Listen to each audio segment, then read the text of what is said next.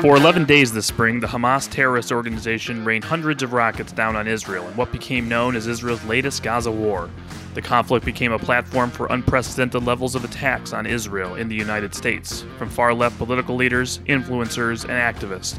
Months later, the debate rages on, with no historian or academic taking the time to unpack exactly what occurred until now. Joining us this week, Dr. Jonathan Schanzer, Senior Vice President for Research at the Foundation for Defense of Democracies, who's out with a new book, Gaza Conflict 2021 Hamas, Israel, and 11 Days of War. Don't push pause. You're listening to Jewish Insiders Limited Liability Podcast.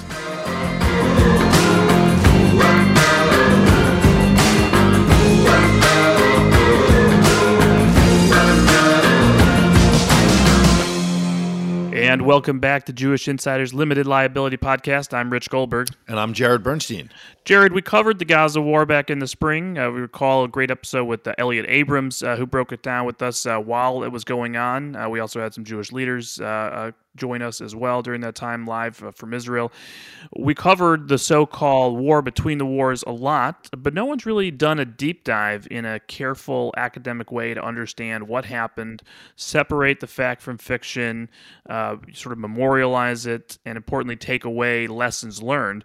So I think it's going to be a great opportunity to have the author of the very first book on this year's Gaza War join the podcast. Yeah, I, I agree, Rich, and I, I'm really excited. I think it's always a good thing after the dust has settled, so to speak, to take a look about what happened, where the coverage was wrong, where the coverage was right, what it means for regional uh, stability or lack of regional regional stability, and tying together all the various issues that are happening in the Middle East right now. Without further ado, let's uh, let's bring on our guest.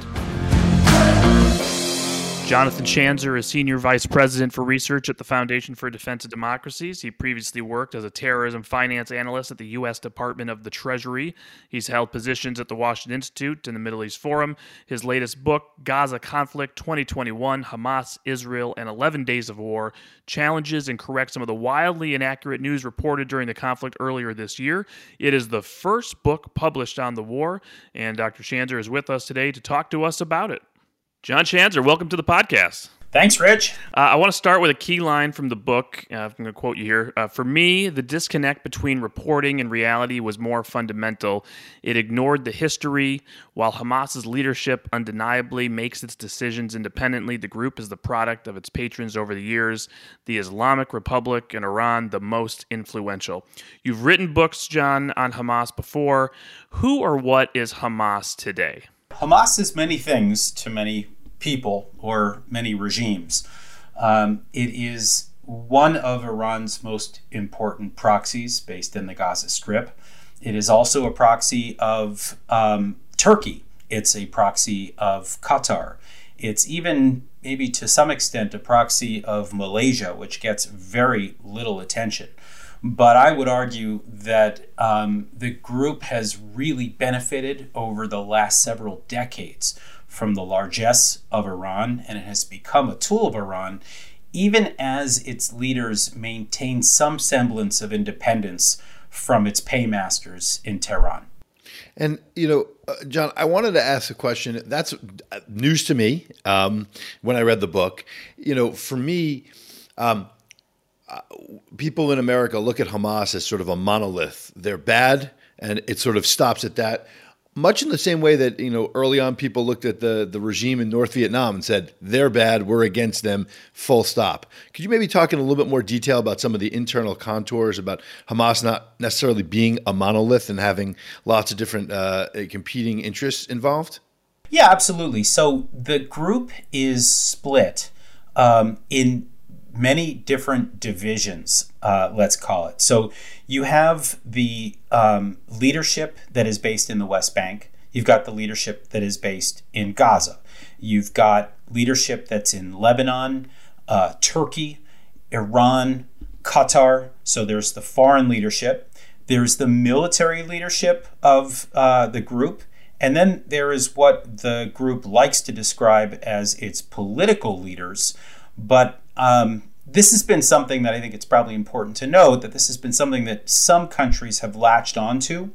And for example, the Brits, uh, up until very, very recently, uh, made a distinction between the political and military leadership as if to say one is a terrorist group and the other one is a legitimate government.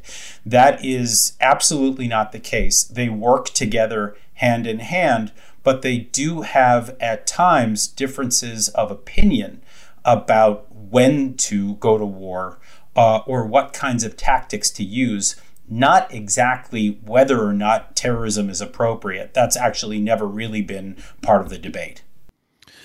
And we, we look back at the sort of public coverage and the discussion over the conflict that emerged. Detractors of Israel say the conflict was sparked by Sheikh Jarrah uh, and then the violence that ensued after that uh, near the Temple Mount. What do you say was the trigger for this conflict? First of all, let's just be clear. Hamas doesn't really need an excuse to launch a war. Um, in fact, there are many times where Hamas fires rockets into Israel and Israel just simply absorbs them, choosing not to respond. I mean, this has been Israel's MO for most of the rockets that have been fired at Israel over the course of several decades now. Um, the Israelis wait for the time and place of their choosing. Now, Hamas can provoke a conflict more directly by firing into the Tel Aviv area or into Jerusalem, Israel's capital. If they start to do that, or if they um, attack, um, let's just call it key infrastructure, whether it's a direct attack on the military or kidnapping of a soldier, that will also provoke a war. In this case, um, the media leading up to this conflict kept pointing to the Sheikh Jarrah um, real estate dispute, which uh, just for full context, has been in the Israeli court system since post 1967. Um, it dates back to actually pre 1948 Israel when Jews bought um, real estate in, in eastern Jerusalem. Then the Jordanians um, uh, occupied the area from 1948 to 1967. Arabs moved in, and then the Jews wanted to get back their property or the property of their ancestors. And you know, um, what was just remarkable to me was that the media pointed to this long-standing real estate dispute as the reason for the war. My view is that the war was probably put in motion a month before the conflict erupted. And that stemmed from a decision, an ill fated decision by the Biden administration when they first came in to accept the decision of the Palestinians to hold elections in April. Now, that wouldn't sound so controversial except for the fact that Hamas was slated to take part in those elections. It would have undoubtedly led to a disastrous consequence had Hamas actually been able to take part, because it would have meant that Hamas was going to hold seats in the parliament and take part in whatever the next government would look like. And that would trigger um, laws that would defund the Palestinian Authority here in the United States. Um, in fact, set in motion by a guy named Senator Joe Biden. Um, and so there would have been no way to get around that. And so finally, cooler heads prevailed in April. Uh, the U.S. prevailed upon the Palestinians to cancel those elections. But that left Hamas feeling pretty raw, left out of the political arena, and looking for a way to make themselves relevant again. And there is no better way for Hamas to make itself relevant than by waging war against Israel. So, so John, let me. I just want to make sure it's clear. So, the, the Biden administration caused this conflict, is what you're saying, right? I'm not saying that they caused it directly. What I would say is that they made a, a disastrous decision. And I actually remember talking to a relatively senior Biden administration official when they made the call that they were going to move forward with these elections initially. And I asked, I said, you know, don't you think that it's a bad idea that Hamas is taking part, given that Hamas is a designated terrorist organization here in the United States? And the response that I got was, well, far be it from us after the disastrous events of January 6th for us to tell anyone who can take part in an election, what democracy should look like, how it should operate. And I said, look, you're forgetting history. You're forgetting that Hamas took part in elections in 2006, and that led to a civil war in 2007. It led to the United States having to make a call that it wasn't going to recognize Hamas rule in the Gaza Strip. Why are you opening the door again? Now, the, the U.S. actually didn't tell the Palestinians to do this, but they agreed to it, and they agreed to it for months, giving Hamas a sense that it was going to be a legitimized player in the political system, and then the rug was pulled out from under them, and they were looking for retribution. And in my view, that is a major contributing factor to the war of May 2021. But aren't, I mean, they're a designated terrorist organization. They, they use terrorist tactics. None of this is in dispute. But, but the fact on the ground is they are in control of Gaza, right? They are. And they are quasi sovereigns, if you want to call it that. Right. But I would also argue that they are terrible at governance. Um, which, by the way, shouldn't be surprising. When terrorists take over territory, they are not good at making the trains run on time. Of course, there are no trains in Gaza, but they're not providing the trash services, the water, the electricity. They are diverting a huge amount of the aid that comes into the Gaza Strip toward um, the building of terrorist infrastructure. And we actually saw that with the labyrinth of tunnels that is commonly now known as the metro underneath the uh, streets of Gaza that the Israelis ended up bombing during the war. One gets a sense that um, Hamas is really reviled by its own people and has really done the Palestinian National Project a disservice in the way that it has ruled the Gaza Strip. And I think it's in part for that reason that the US and now the UK and a number of other countries uh, see the political leadership in Gaza as terrorists. Uh, just like the so called military wing. Did you see Iran's hand in the conflict? And if you did, in what ways? There were overt ways that you could see Iran involved. Um, the, the sorts of statements that they were issuing, lauding Hamas for the attacks that it was carrying out against Israel, the 4,000 rockets that were being fired. Um, the uh, we saw the Palestinian Islamic Jihad come out with a new rocket variant that was um, directly uh, linked to Iran. It was provided to them by Iran. We saw underwater uh, drones and aerial drones that were purportedly uh, provided, um, at least in part. The technicals were provided by Iran. The tunnels were described to me by Israeli officials as being assisted by Iranian engineers. But the, I think the, the thing that, that drove me a little crazy when I watched the coverage of the war here in the United States was uh, actually it was several fold. One, all the training that uh, Hamas has received over the years, the commandos, the engineers for the building of rockets, um, and and other fighting tactics it's been the culmination of decades of Iranian support. And so, even if Iran didn't provide the specific rockets that were fired, the know how was provided by the regime dating back to the 1990s, right? Decades of support. And that just um, didn't appear in uh, the US press or the international press. Um, that and the fact that you know the regime provides hundreds of millions of dollars to Hamas and has been doing so um, again since the perhaps even late 80s, early 90s. They've provided training and other support in external jurisdictions like Sudan, like Syria, like Turkey, and beyond.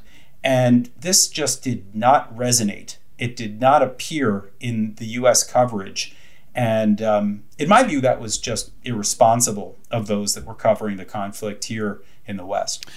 And when you now reflect back, did they benefit from the war? Did this, did this help them in any way? And I guess the question could be said of Hamas as well. Did Hamas benefit, you know, from the war? You know, did they come out ahead or behind, both Hamas and its sponsor?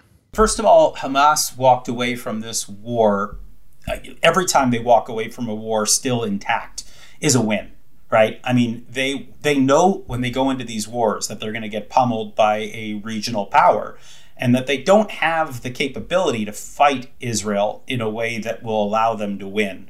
But when they remain standing at the end defiantly that's a win for them. But i would say on top of that hamas um, looked as if it was fighting on behalf of the Palestinians, on behalf of Jerusalem in particular. That's the way they framed this. And so, therefore, it looked like a religious conflict, and they ended up kind of taking away the narrative that the Palestinian Authority in the West Bank was the leader of the Palestinian cause. They drew all the attention to them. And you now see the United States and even Israel doing their best to try to rehabilitate the image of Mahmoud Abbas and the Palestinian Authority, trying to refurbish their leadership credentials. And I think that's a testament to the fact that Hamas walked away with, you know, uh, some muscle. Now, as far as Iran is concerned, this is the other, I think, important element that was ignored. There is something that has been happening across the Middle East since, let's say, 2014, maybe even before then. And it's a shadow war that the Israelis have been waging against Iran, and Iran is waging in return.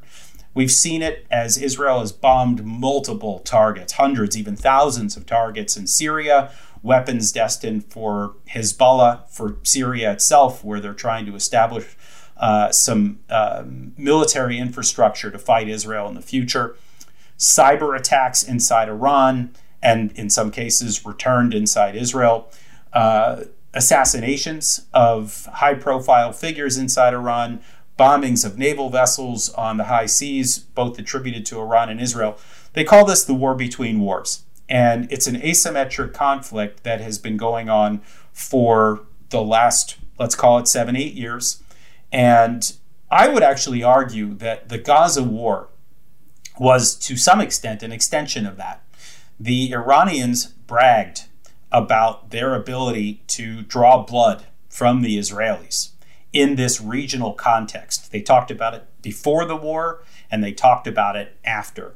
Now, they won't claim direct credit for launching the war, but they certainly will laud Hamas for being one of its arms in the broader context of this battle that I think is only escalating between the Islamic Republic and Israel.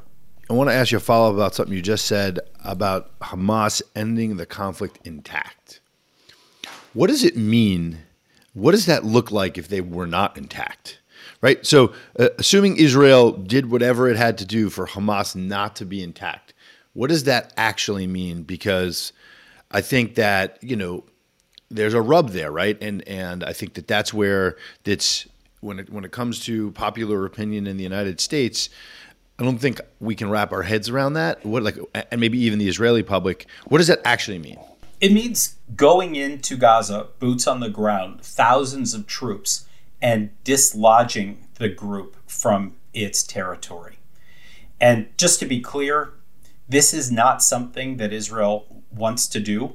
I don't think that we will see this in the next five years, 10 years, 20 years, unless Hamas acquires the capability to do strategic or existential damage to the state of Israel so long as it remains a relatively weak terrorist group. And it's, I would admit, it's a bit odd to call it that when the group can fire 4,000 rockets at Israel in the course of 11 days. And it, it can deploy aerial drones and underwater drones and all of these other technologies that can do damage to Israel. The, um, the assessment so far inside Israel is that it's not worth it it's not worth the time, it's not worth the effort, it's not worth the bloodshed, that they want to keep their powder dry for more dangerous threats like Hezbollah or like Iran itself. And so the Israelis have um, really no interest in going in, but that's what it would look like is thousands of troops inside Gaza destroying, dismantling the uh, the terrorist organization, and then likely remaining there until they can put another power in Hamas's place to rule the Gaza Strip. But imagine how painful that would be for Israel and for Gaza and for the people of the Middle East. It's just not likely to happen anytime soon. You, you two guys are uh, more experts on this topic than me, but I don't. I can't think of another time when it's been done successfully as an occupying power, um, installing a government that then worked. But, but I wanted to ask you because we talked a bit about Hezbollah. Um, they, you know, does this conflict have any implications about a future conflict in uh, with Hezbollah, given their much larger missile arsenal on the northern front? Absolutely. So the the war between wars that I mentioned, a lot of it is a battle over whether Iran will be able to um, provide the organization with enough precision guided munitions, or PGMs as they're known. These are rockets that Iran has prioritized and that it is trying to send kits to either uh, adjust some of the older unguided rockets uh, or in some cases build them from scratch. But the goal will be to provide Hezbollah with an arsenal that is able to attack um, Israeli strategic targets. So let's call let's say that's the chemical plant in Haifa, it's the Dimona reactor in southern Israel, it's the Kiryat, the sort of Pentagon of Israel's military in Tel Aviv. It's uh, um, you know high density population centers in Israel's small waistline. These are the sorts of things that Hezbollah and Iran would like to attack, and Iran is working very hard to make sure that those weapons reach Lebanon and that uh, Hezbollah is able to um, assemble the weapons that it needs for this project. Now, the Israelis have been doing everything they can to destroy those rockets before they reach Lebanon. And so that's part of the context of what's going on here. Um, but the other thing that we noted during the war, which um, you know didn't get a lot of attention, is that there were a handful, about half dozen rockets that were fired out of Lebanon during the conflict. Now um, they didn't. Um, most of them didn't uh, even reach Israeli airspace, and some of them hit the, only. You know they were fired into the Mediterranean Sea. Um, the Israelis neutralized whatever rockets did get through, and they responded with some minimal artillery fire. But there is a broader question that needs to be asked, and that is whether Hezbollah is, or Hamas, in fact, are preparing for a two front conflict in the future.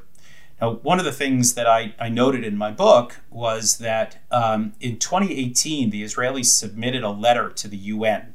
It was signed by then Ambassador Danny Danon, the, the uh, Israeli ambassador to Turtle Bay and he alleged that Hamas was setting up rocket facilities in uh, Lebanon with the intent of doing just that.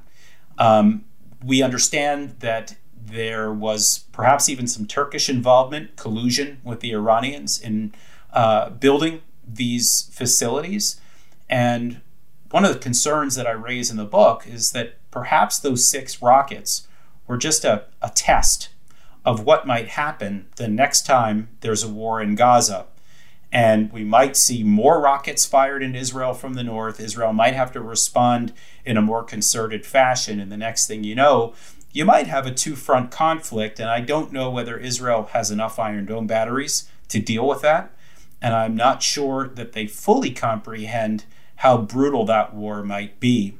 And in fact, right now we're seeing Israel, they just invested a billion shekels, um, and that's I guess about three hundred million dollars, to um, make the North um, better prepared for such a conflict.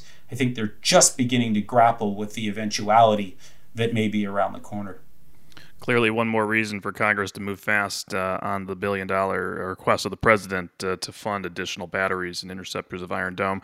John, uh, I want to take a step back a little bit. You talk about this uh, in, in, the book. There were several controversies that erupted uh, during the conflict um, that really required, I think, a closer examination. You've done that. One of them that stood out was the attack by the IAF uh, on a building that was supposedly used by Hamas as an intelligence headquarters of some kind, but it also happened to house the Associated Press. Uh, and that's what obviously sparked this major controversy in the middle of the conflict. Is there any possible way the Associated Press did not know where it was? I obviously can't speak for the AP, um, but if they are good reporters um, and they're curious about the area that they work in, you know, they might have wanted to take a look at some of the questionable people that were coming in and out of the Al Jalaa Tower. Um, look, it's not like Hamas was going to put its name um, in the lobby and say, oh, you know, fifth floor is the Hamas, you know, uh, Iron Dome jamming um, facility, which is, of course, what was there. But um, I, I, think that we can learn a lot from the previous reports of people like Mati Friedman, who used to work for AP, who has reported in the past that um, AP kept quiet when Hamas fired rockets from near their facilities and they were um, deliberately omitting some of this kind of activity from the reporting in the past. This has been confirmed by one of Friedman's former colleagues. But the other thing that I would just note about that entire controversy is that, you know, people don't talk about it now, but Al Jazeera was in that building too. And Al Jazeera is, I think, widely credited for being a legitimate uh, media outlet. I'm not sure that it is. Um, this is an outlet that is owned and controlled by the government of Qatar, which is a sponsor of Hamas. Um, they also happen to be sponsors of the Taliban, of Al Qaeda, of ISIS. I mean, this is a government that has a nefarious track record with respect to illicit financing of jihadist actors. The other thing that I think is worth noting here is that the United States has, in fact, targeted some of Al Jazeera's assets in war zones like Iraq and Afghanistan because they happen to have gotten a little too close to the terrorist actors in those war zones, and that there was intelligence suggesting that there may have been collusion. Um, this was something that came up repeatedly, as my former colleague John Hannah, who worked for Vice President Dick Cheney, noted in foreign policy that the, the clashes that took place between Doha and Washington were frequent during the early years of the war on terror. I look, I don't have specific information about what Al Jazeera did or didn't know uh, about what was going on in that building. But let's just make it clear that the government of Qatar is not a neutral actor in these Gaza conflicts. They are on the side of Hamas. They put hundreds of millions of dollars behind Hamas. They're political and diplomatic defenders of Hamas and um, their role can't be ignored. And Qatar, we should note, not formally designated by the United States as a state sponsor of terrorism, uh, despite uh, all the things you just said. Uh, why is that? You know, it's a good question and one that I've um, beat my head against the wall um, trying to um, reconcile with over the years. Um, the government of Qatar is both the arsonist and the firefighter. They provide important assets to the United States. Um, we have our um, uh, our most important air base in the Middle East, based in Qatar. Um, the U.S. military has become probably one of the greatest proponents of the government of Qatar as a result. The Qataris also are incredibly wealthy and spend a lot of money investing here in Washington and around the world, trying to gain uh, financial allies. Uh, but the problem, of course, is that they do these other things as well in support of jihadist activity. Um, by the way, their illicit activity extends even beyond that. I mean, it's been well documented at this point that they bribed their way to even buying off the World Cup um, uh, next year. Uh, so this is a nefarious regime, but one that I think is able to buy significant influence with their copious amounts of um, energy dollars. Sort of the Swiss bankers of the 21st century. Something like that, yeah. Uh, I want to talk about UNRWA a little bit. Yeah, you mentioned um, some of the uh, tunnels uh, that exist. Uh, obviously, some of those tunnels showed up uh, at UNRWA facilities as well. UNRWA, the UN Relief and Works Agency, the so called uh, Palestinian Refugee Agency, we talk about a lot on the show. You've written a lot about UNRWA. We've actually written some together on it over the years. The Biden administration has restarted funding to UNRWA. The UN is looking to increase the funding to UNRWA actually right now for their next budget. Uh, what role did you see UNRWA playing in the conflict, and anything new that you gleaned? You talk a little bit about in the book. Sure. So, I mean, first of all, you know, you saw UNRWA issuing statements condemning the uh, the war, and you know, uh, it, it, I think specifically putting the onus on Israel. But it was what happened after the war that was fascinating. You had the Gaza director of UNRWA um, come out and actually praise the Israelis for their targeted strikes. In other words, he acknowledged how surgical the Israelis were in the war that they fought. Um, he also made it clear that goods uh, continue to flow into the Gaza Strip so that the Israelis actually were mindful of the humanitarian needs of the people of Gaza throughout the 11 days of this war. Um, and he was really uh, hammered for this by Hamas and by his own people, and ultimately became PNG, persona non grata, in the Gaza Strip, and has actually since moved to Jerusalem because he can no longer operate there. And you got a sense right then and there um, about the restrictions that UNRWA operates under inside the Gaza Strip, which is, of course, no surprise. I mean, if you're operating under the uh, government of a terrorist organization, you're going to start to self censor and you might even begin to virtue signal to the government that you hate uh, the Israelis as much as they do. And you began to see some of that emerge. But the other thing that I think was more important, or perhaps as important, and you uh, referenced this directly, Rich, was the existence of tunnels that were found um, alongside or under UNRWA facilities after the war. UNRWA announced that it found these tunnels, and apparently Hamas was blocking people from accessing the tunnels. UNRWA came out and condemned them, um, which I think is the first time that this has happened, at least to my memory. Rich, you may remember otherwise, but I don't think this has ever happened. And they, I think, are beginning to make it clear that they don't want to be involved uh, militarily in these conflicts in the future. And that may be the result of some of the pressure that they're feeling here in the United States and perhaps other capitals around the world. So, Egypt, right? Key player in all this. They've historically played a unique role in terms of Gaza and Hamas. How did how did President Al Sisi perform in this last round of fighting between Hamas and Israel? Did he did he get, give him a grade?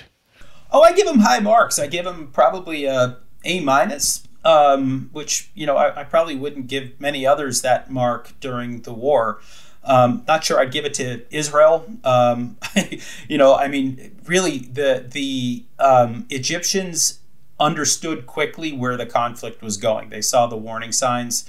They saw that it was going to happen. They started engaging very early on with the administration, um, and then began to do the whole shuttle diplomacy thing between Hamas um, and Israel, by the way, also in the Palestinian Authority, the Jordanians, the UN, um, and they were the ones that ultimately achieved the ceasefire, um, which was announced on day nine, um, but not implemented until day 11. Um, and what they ended up doing was they didn't take credit for it. What they did is they handed it they handed that victory, that diplomatic victory, they handed it to the Biden administration. And it was a quid pro quo. They basically wanted the Biden administration to let them out of jail. The Biden administration had not talked to Sisi, didn't want to deal with the Egyptians, really viewed the Egyptians as this anti democratic force where they had you know unfinished business from the Obama administration and and from and they didn't like their anti democratic tendencies during the Trump administration. And so the Egyptians were really in Siberia diplomatically here um, in terms of the way that the State Department had been dealing with them. This got them back into the good graces of the Biden administration. You know, Biden himself thanked Sisi, thanked Egypt, but I don't think truly acknowledged the significant role that the Egyptians played during this conflict. And it was, um, look, I think it was worth it for the Egyptians. But what was remarkable to me is we've actually since then seen the U.S. now weighing additional cuts to Egyptian aid. So you get a sense that perhaps they um, they didn't win over the Biden administration as much as they thought they would have. And um, you know, the, the chapter that I wrote about this was that this was Egypt's thankless ceasefire. And the more time that has passed since that ceasefire um, was uh, implemented, the more thankless it looks. I don't get a sense that Egypt is um, feeling as if it is uh, a full fledged ally of the United States, despite all of the work that it's done to maintain the ceasefire. Uh, and to prevent additional violence in the Gaza Strip. You touched a little bit on it, John, but I want to go deeper. Um, assess for us the Biden administration's role during the conflict positive, negative, neutral. It was their fault, Rich. No, well, you know, I, I, I I wrote publicly that I thought it was impressive that they sort of stayed quiet and they kept the Security Council quiet, you know, for a week, uh, which is not something I expected. Um, but at the same time, you know, obviously there may be other things that they did that were not helpful. I would say that there was um, the the good, the bad, the worse, and and and the ugly um, is the way that I would probably describe it.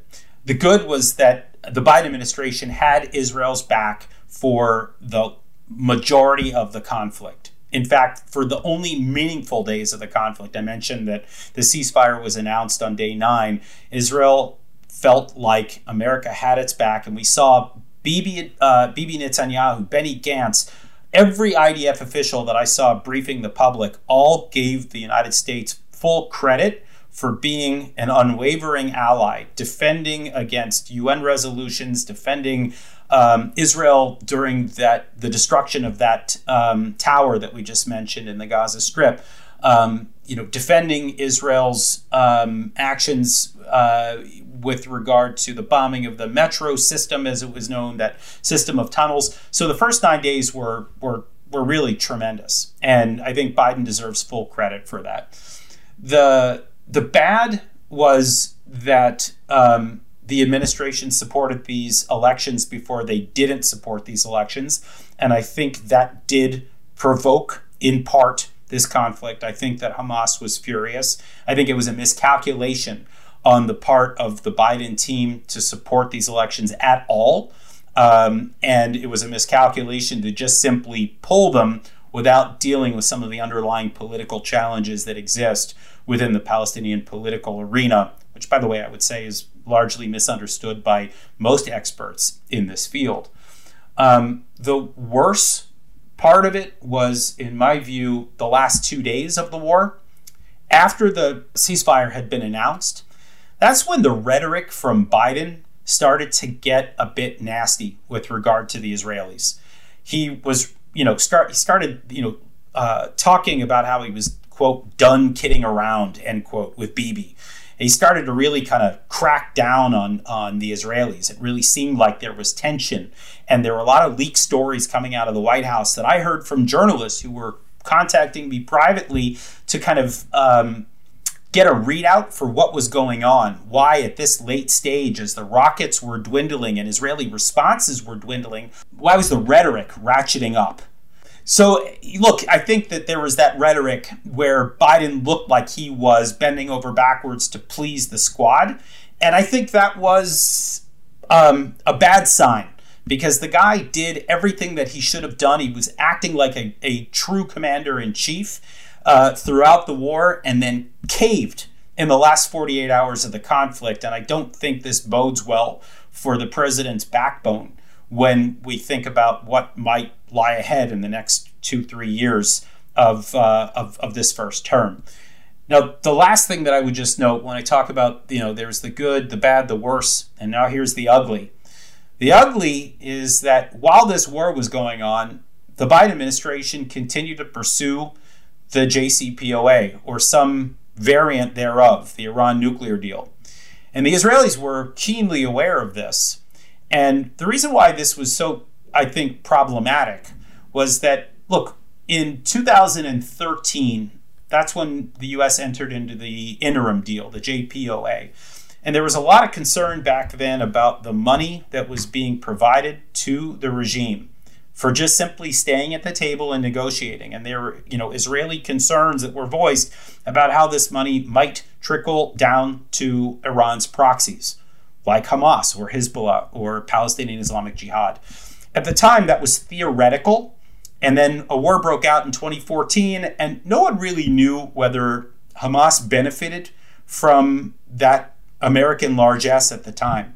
Today, with the benefit of hindsight and with the benefit of having had discussions with State Department officials and other people throughout the US system, I can tell you that there is no doubt in anyone's mind that money did flow from Iran's coffers to Hamas during the um, period in which the JPOA and JCPOA were in force up until 2018. So, what we're talking about now as the US talks about getting back into the deal is America is going to provide Hamas indirectly with money.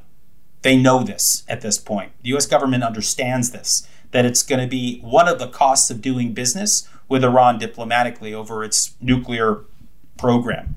And so the next war that happens between uh, Israel and Hamas, assuming we get back into the deal, that will be the first war where the United States knowingly funds both sides. And I have to say, that is not a good look for the United States, which has t- typically uh, embraced this role of broker in the Middle East. It does not look like an honest broker any longer. And I think that's a real problem moving forward. So I have two follow ups on that. One, because of the statement you just made. And then the second, if we could talk a little bit of Iran, because it wouldn't be a limited liability podcast if we didn't talk about the Iran deal. But I mean, isn't that sort of a little bit of a misstatement in that the the United States of America has been buying off regimes in the Middle East for many decades and funding multiple sides of conflicts for many decades in that region. You know, the, the the the, price of stability being propping up regimes that maybe were not so great, and maybe having conflicts with Israel over the over the years. Um, I don't know if I would agree with that statement. I know it's a great soundbite, but I, I, don't buy it because we've been doing it for years. I, I get why right. why if you're a critic of the JCPOA, and we could talk about that in a minute, why that's a great thing to say. But I, I think we've been doing it for years, and I'm not saying I'm I'm in favor of it. I'm just saying like, you know. Yeah, I mean, look, I, I would say this that you know when the U.S. Uh, supported both sides of the Iran-Iraq war, um, you know, God bless. You know, may, may, they both have a lot of success in undermining their enemy, right? If the idea here is that you're going to fund an ally and an enemy simultaneously, um, or an enemy's proxy simultaneously, that does not sound like a good idea from the perspective of U.S. foreign policy. It sounds like a disaster. And it certainly will send a message to a lot of our other allies in the region the Saudis, the Emiratis, the Jordanians, the Egyptians they're all going to wonder what is going on here. And I mean, they already have been when they look at the money that's flowed to the regime uh, from 2013 to 2018. It was a disaster for them even then. But when they look at this now and they look at Israel being America's most important ally in the region and understanding that the U.S. is knowingly supporting this kind of activity, it's um, it's an unraveling of America's foreign policy in the region. And uh, I would just say it, it, did not go unnoticed by um, other players in the region. Shifting to the JCPOA, if we could, I know Rich Rich doesn't mind. What's the end game, right? So if the idea here is that the JCPOA or anything that looks like it won't work, right? Won't compel the Iranian regime to do anything, and that maximum pressure is the only way to go. Um, what is the end game for the Iranian regime? And I guess as a sub question of that, are are they a rational actor in the in the in the foreign policy meaning of the word? Yeah, I think they're a rational actor. I mean, I'll defer to Rich on this because I know Rich has um, obviously spent uh, a heck of a lot more time here. But as a guy that studied their financial activity over the years and their illicit um, uh, nuclear activity, their terrorism support. Look, all of this is calculated risk on their part to ensure the survival of the regime. That's the end game. That's all they want. This is a deeply corrupt, corroded, and sclerotic regime, and they know it. But they are doing everything they can asymmetrically. Um, I think is is probably their primary means for doing this, but the idea is just to stay in power um, and to keep their leadership in place. I don't know if Rich, if you disagree with that, but that's always been my sense. You keep the conflicts further away. So if the if that's the premise, and Rich, you could feel free to disagree because I think you might a little bit. Because if that's the premise, more and more sanctions, which will, but you know, um, I, I get why that that's an attractive option, but if you if you continue to push them to a place of uh, not being able to stay in power, can't more and more sanctions provoke a conflict if they feel like they have nowhere else to go but but a but a, a conflict? Well, I, all right, I'll, I'll, I'll step in here. I, I, I view them as a revolutionary expansionist power. Okay. Um, their their ultimate goal, in my view, is regional hegemony, you know, and then beyond. Um, I think what John said is correct as far as their bottom line. Any regime like that, it, you know, their priority is regime stability, regime existence, regime continuation. You look at North Korea, look at other other regimes like that, and so it's actually why sanctions work in a maximum pressure context, in my opinion, because ultimately they need to make decisions if they're faced with regime collapse to stay in power. If there are no sanctions, if you think you're adopting some sort of containment policy by just keeping them sort of in the box, quote unquote, which means somehow paying them money or getting them greater access to resources, allowing them movement throughout the Middle East, and that's supposed to be some sort of a containment because they've told you, okay, we'll take your money, we just won't build the nuclear weapon yet. Uh, like that's ridiculous because they're going to bank all the gains, they're going to bank all the money, and then use that for their expansionist goals. So whatever room you give them, they will they will take the room. But ultimately, their bottom line is to stay in power, as John said. So I guess my point is that if the ultimate goal is to stay in power, is it a real nuclear threat? Because like a nuclear exchange with Israel or a nuclear exchange with the with the United States will will certainly lead to uh, decimation, decapitation of their regime. So that's why I asked the question as are they a rational actor? Because uh, a nuclear exchange with Israel or the United States or anybody for that matter is not a rational choice. If they're not a rational regime, which that's like a different path, and we can have a you know probably a much longer conversation about that. But like then I get it, right? Then I, then if they're not a rational actor, then that's scary. It, er, Look, that's scary. Yeah. Right. Uh, but here's here's my here's my response to that. That you know they don't want to use the nuke. They want what what they would call a nuclear umbrella for all of their other activities. It's the ultimate insurance for them, right? This is what when they look at you know North Korea, Pakistan, right? They look at these illegitimate governments that are able to maintain power because they have the ultimate weapon. And then, by the way, for Iran to continue to uh, pursue its expansionist goals, as Rich described, right? The uh, the attempt, and, and I would say it's largely been successful right now, to expand through Iraq, through Syria, into Lebanon to create what's known as the Shiite Crescent. They will be able to do that more easily with the ultimate weapon in their pocket, right? Israel will not be able to respond to Iran directly for fear of provoking a nuclear war. And so Israel will be relegated to fighting against these proxies which is something that I think Israel has learned over the years, has been a losing battle. It's why they've engaged more di- directly with Iran in what I called the war between wars, you know, this asymmetric conflict that I discussed earlier. That's why Israel's been doing it. And I think Iran increasingly understands that it needs that bomb as that um, insurance policy against direct attempts to bring down the regime. They are not looking to have a nuclear exchange they're looking for insurance so that they can continue to pursue their goals across the region. Right. Now, now coming back to the book and to the to Gaza conflict for a second, uh, all politics are local, right? Or so the saying goes.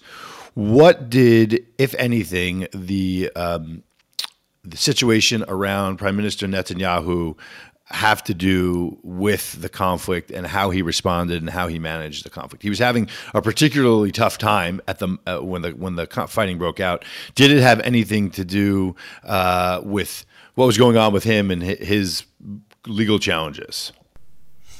I love that question because the answer is just no. Okay. Um, it didn't. No, but I mean, I think, I, and I've heard a lot of people say this, and I think it's actually really important to address um, there is some kind of conventional wisdom that you know Bibi needed to wag the dog, that he wanted this conflict um, as as a means to keep himself in power.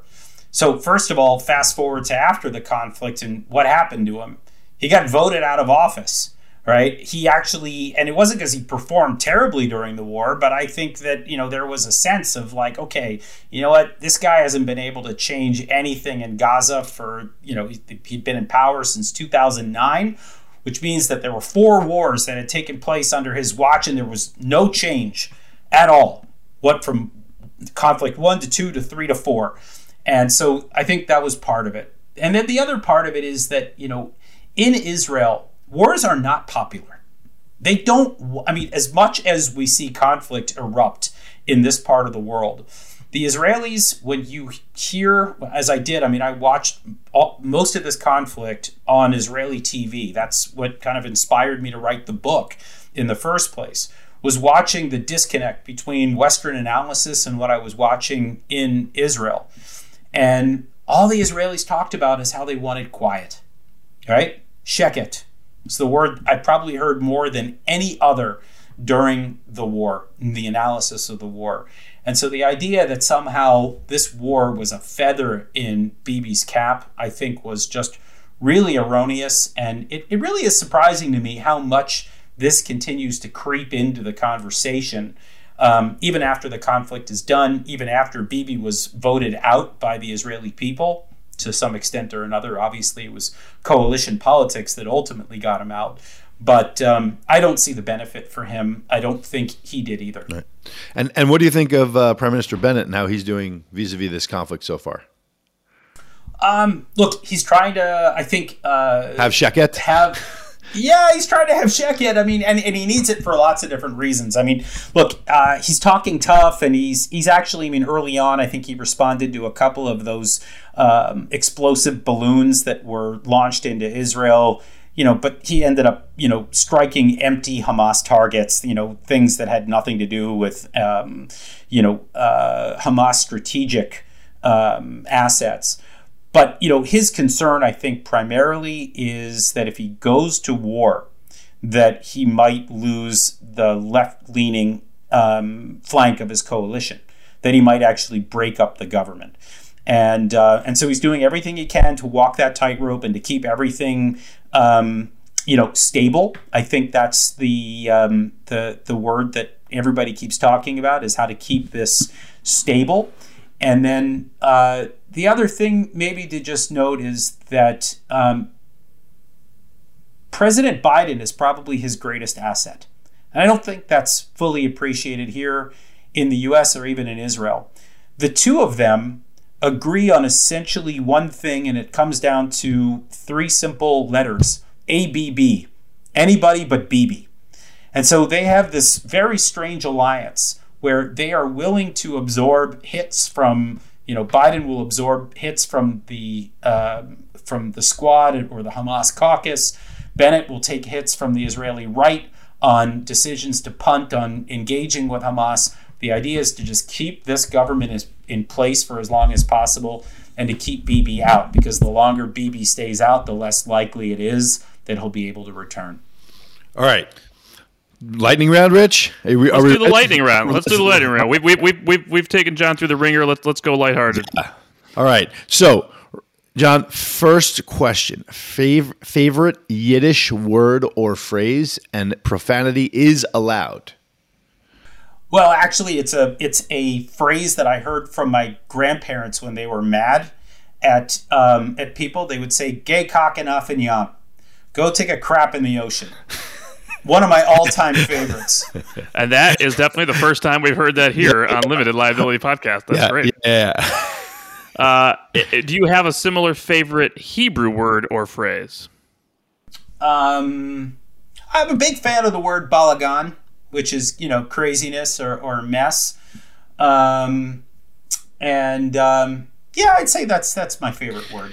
So uh, the scouting report on you, John, says you speak Arabic, and so we're going to ask you for the for the first time in this podcast your favorite Arabic word or phrase. Oh God, that's um, that's a hard one. Arabic is like a uh, it's a it's an incredibly rich language. Um, I probably shouldn't say this on your podcast, but um, I had an Egyptian friend that um, taught me five different words for fart. Um, which I have to say was really shocking to me. It's sort of like Eskimos talking about snow. Um, I'm not going to get into all these words here. Um, can, we have, we have, can, we have, one of them? Well, the, the common word for fart is zarta. Um, and um, but there's all these other ones. There's the loud one, which is the boomba, which I mean, I, you know, right? exactly as it sounds. Anyway, I got into this whole thing with with my friend when I lived in Egypt in uh, in 2001. Um, I got the list. I'm happy to provide it for your listeners if they want to get in touch. But um, my favorite, actually, I think my favorite phrase in um, in Arabic is bukra fil mishmish um, which literally means tomorrow the apricots. And the, the idea here is that if you postpone something even by one day, you might lose it because apricots are notorious for rotting on the vine if you don't pick, or on, on the branch, if you don't pick them immediately uh, when they're ripe. Uh, and so that's that's one of my favorites in Arabic. I love you East Coasters with apricots. It's like so foreign to me. Oh, we my say we say we say apricot in Chicago. It's just I, yeah. I anyway, think all I right. say I think I say both. I, I think. My wife is from Chicago. She says apricots too. I don't understand why, but it, it's it's a thing. It's a thing. Uh, okay, last question uh, on the lightning round. Best food dish you've ever had in the Middle East? Well, Rich, this is one that you've had too. Um, uh, it's an Iraqi fish called mazgut. And uh, it comes, I think it comes out of the Euphrates River. It's like a carp. And uh, it's a freshwater fish, very light, very flaky. And when it's served with the rest of the Iraqi trappings, it's tremendous. I had it actually in the town of Hilla in central Iraq in 2004 and it was incredibly memorable. And then just had it again very recently um, in Riyadh, and it uh, lived up to expectations. John Schanzer, thank you so much for joining us. Uh, you can uh, get his book uh, online, uh, Amazon, anywhere else uh, we, we, we can go for it as well. I think all major booksellers. All major booksellers Gaza Conflict 2021, Hamas, Israel, and 11 Days of War. John Schanzer, thanks for joining us on Limited Liability Podcast. Thanks, guys. Thanks, John. If you like this show, help us get the word out to other people. Subscribe on your favorite podcast app. Leave us a review on Apple Podcasts or Spotify. And most importantly, tell your friends because it's the best recommendation we can get. Until next time, this is Limited Liability Podcast. Thanks for listening.